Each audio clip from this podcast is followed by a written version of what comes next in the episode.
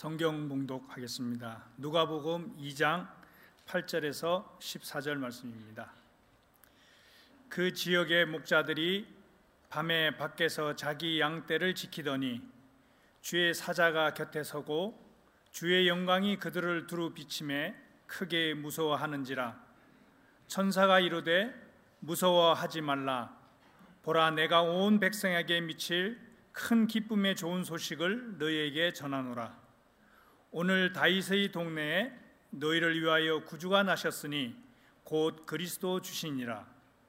너희가 가서 강보에 쌓여 구유에 누워 있는 아기를 보리니 이것이 너희에게 표적이니라 하더니 호련히 수많은 천군이 그 천사들과 함께 하나님을 찬송하여 이르되 지극히 높은 곳에서는 하나님께 영광이요 땅에서는 하나님이 기뻐하신 사람들 중에 평화로다 하니라 아멘.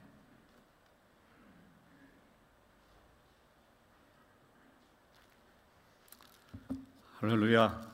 메리 크리스마스. 아, 옆에 분들에게도 한번 그렇게 축복하며 인사합시다. 메리 크리스마스. 그럼 오늘 2부 예배넷을 성가대 찬양이 기가 막혔죠. 네, 다시 한번 뜨거운 격려의 박수.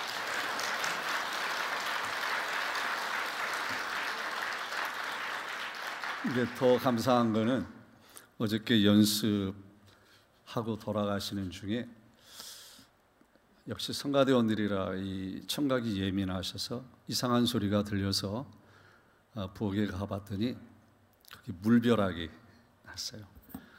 우리가 날씨가 추워져서 물도 틀어놓고 히타도 올려놓고 한다고 했는데 너무 추웠던 것 같아요. 그래서 파이프가 터지면서 물이 했는데 만약에 이부 성가대가 어제 연습을 안 했으면 오늘 우리가 예배를 제대로 드릴 수 있을까 그런 생각이 드니까 다시 한번 감사합니다. 특별히 우리 김성열 집사님, 조정배 집사님 발가도 못 치고 수고 많이 하셨고 특별히 김태웅 장로님 늦은 시간에 오셔서 그걸 또 다 납땜을 하시고 수고를 많이 하셨습니다. 우리가 이렇게 편안하게 예배를 드리는 데는 많은 분들의 수고가 있었다는 거 참 감사드립니다. 여러분 어떠신가요? 할렐루야. 네. 예수님 때문에 좋으시죠? 네. 예수님의 큰 기쁨의 좋은 소식이라 그랬죠. 그래서 우리는 기쁩니다. 내 말씀을 시작하기 전에 하도 이 순서가 많다 보니까 예, 깜빡 잊고 지나갈 뻔했는데 우리 임한국 집사님 자녀분 되시는 한일 한성 또 한영 소피아 함께 예배를 드리시는데요. 어, 주 여러분을 환영하고 축복합니다. 다시 한번 뜨거운 박수로 맞아주시면 감사하겠고 어, 제가 보니까 우리 전성환 목사님의 따님과 사위님이신 것 같은데 함께 예배하시는 거 너무 반갑습니다. 주 여러분으로 환영해 주시길 바랍니다.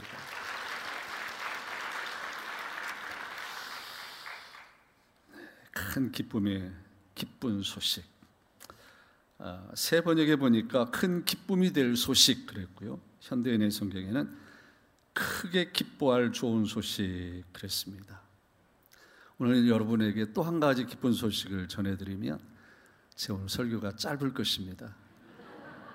설교 길게 하면 주책이겠죠. 이미 많은 은혜를 받았기 때문에 설교를 최대한 한 10분 정도 제 생애 10분 설교, 주일 설교는 처음인데 오늘 기록이 세워질지는 두고 보겠습니다만 아, 기쁜 소식 알려드렸습니다.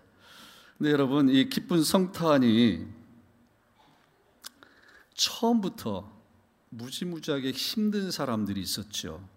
그거 아십니까? 누구일까요? 처음에는 정 권력의 눈이 먼 헤롯 대왕이 왕이 나신다라는 소식을 듣고 무지하게 힘들었죠.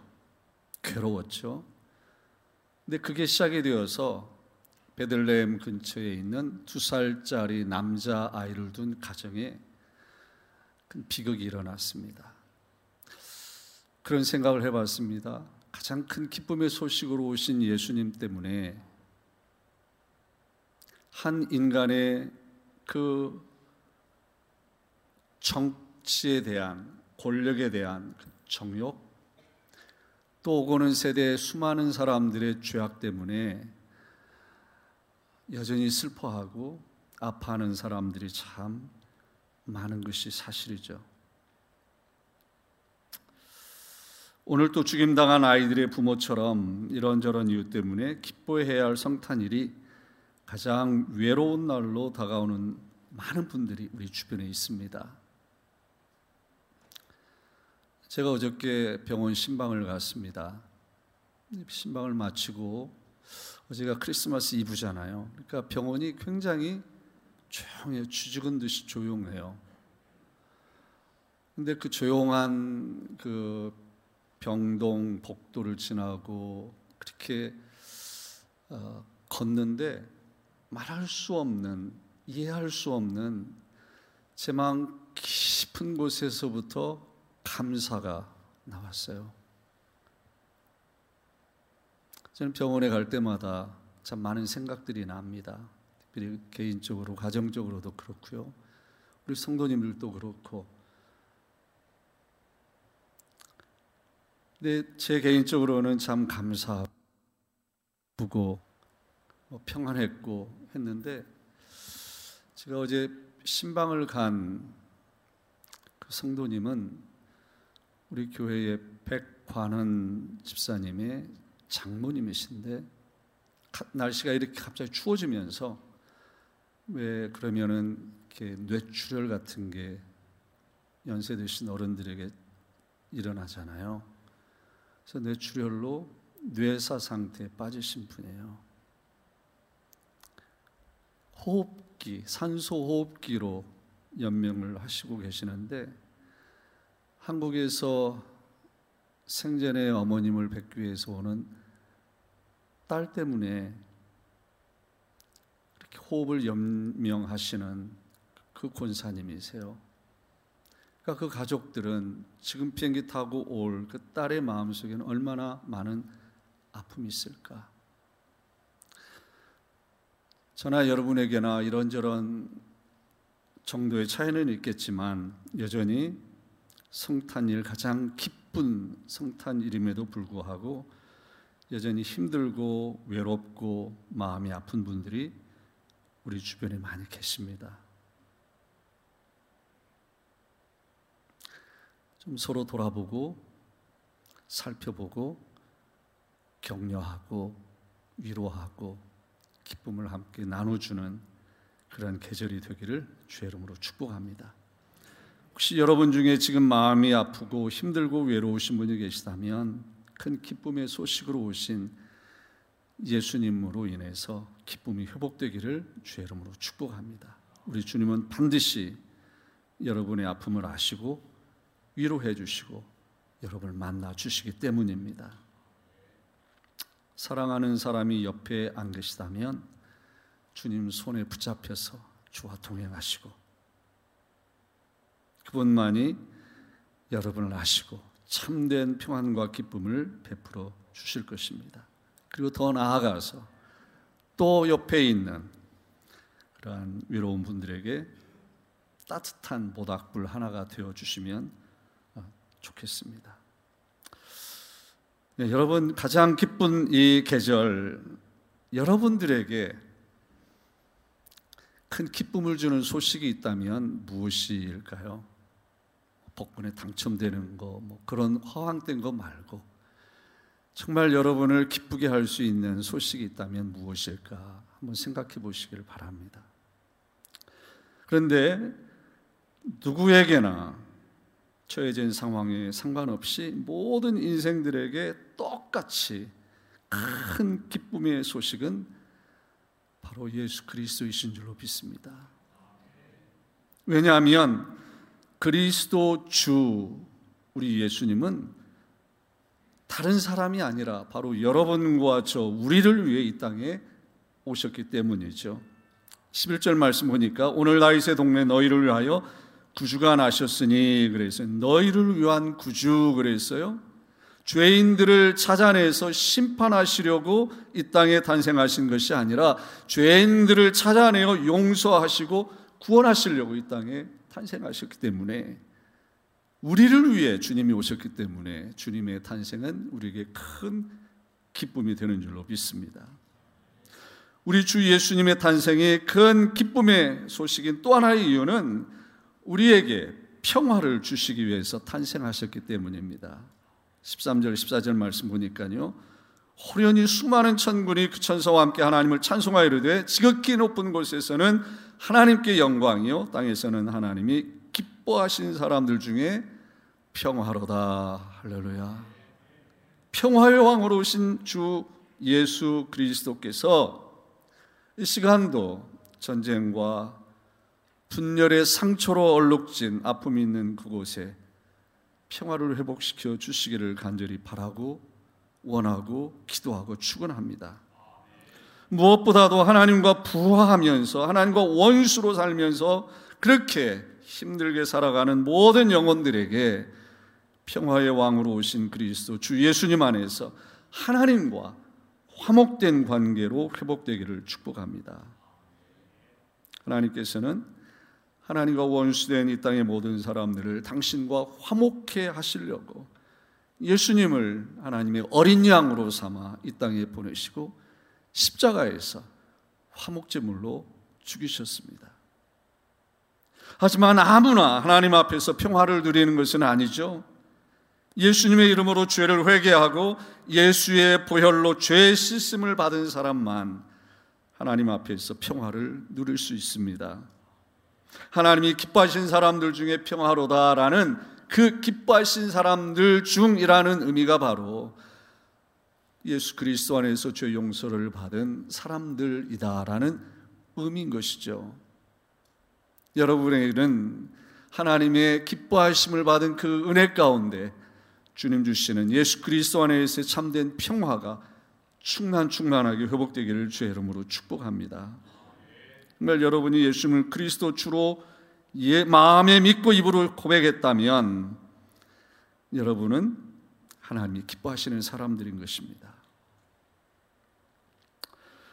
그리스도 주 예수님의 탄생이 큰 기쁨의 소식인 세 번째 이유는요.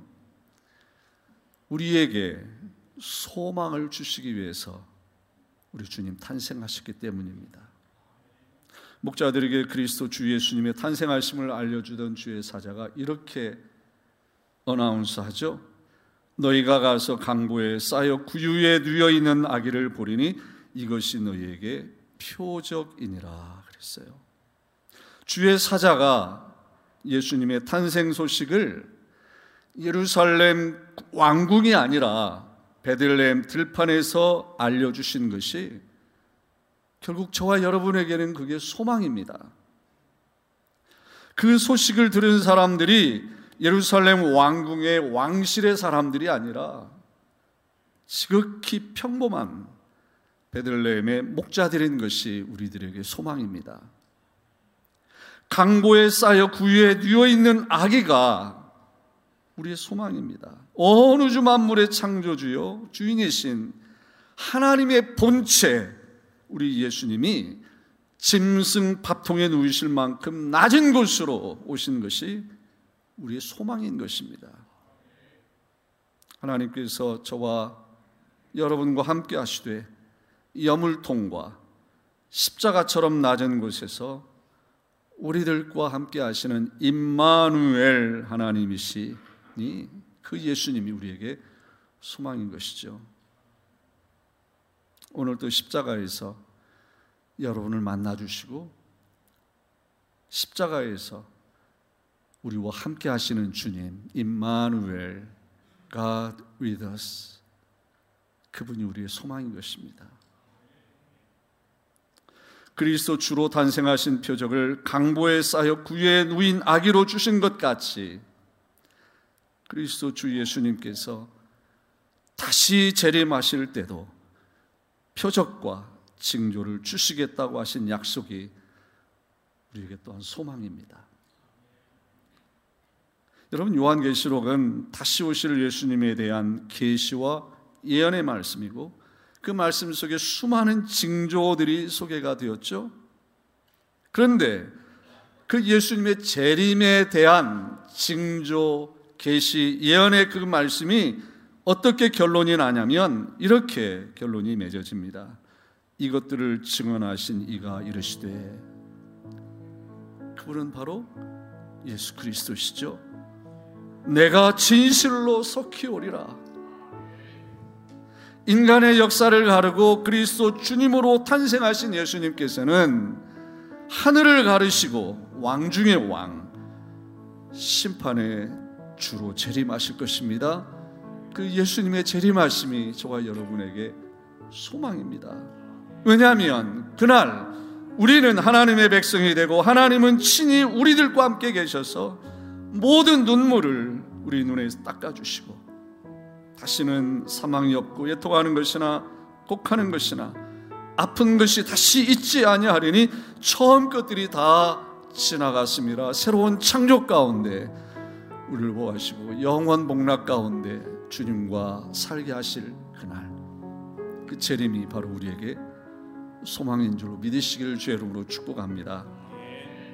주님의 탄생을 기뻐하고 축하하고 다시 오실 주님을 기다리며 요한계시록 22장 20절 말씀이 맨 마지막 고백 아멘 주 예수여 오시옵소서 아멘 마라나타 마라나타 주 예수여 오시옵소서 고백하는 저와 여러분 모두에게 주님의 은혜가 충만히 임하시기를 축복합니다.